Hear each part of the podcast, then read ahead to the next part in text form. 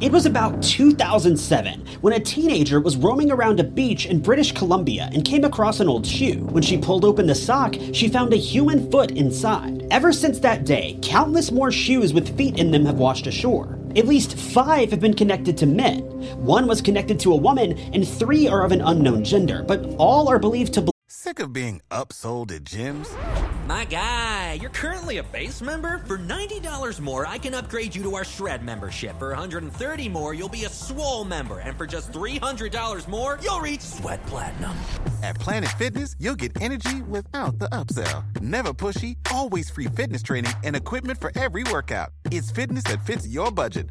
Join Planet Fitness for just $1 down and $10 a month. Cancel anytime. Deal ends Friday, May 10th. See Home Club for details belong to missing people. Many believe that the feet belong to those who jumped off a nearby bridge voluntarily, but others believe that they may belong to victims of a plane crash, the 2004 Asian tsunami, or even homicide victims. Whatever the source of these feet may be, investigators are truly baffled. Be sure to subscribe and check out my main channel for full length true crime stories.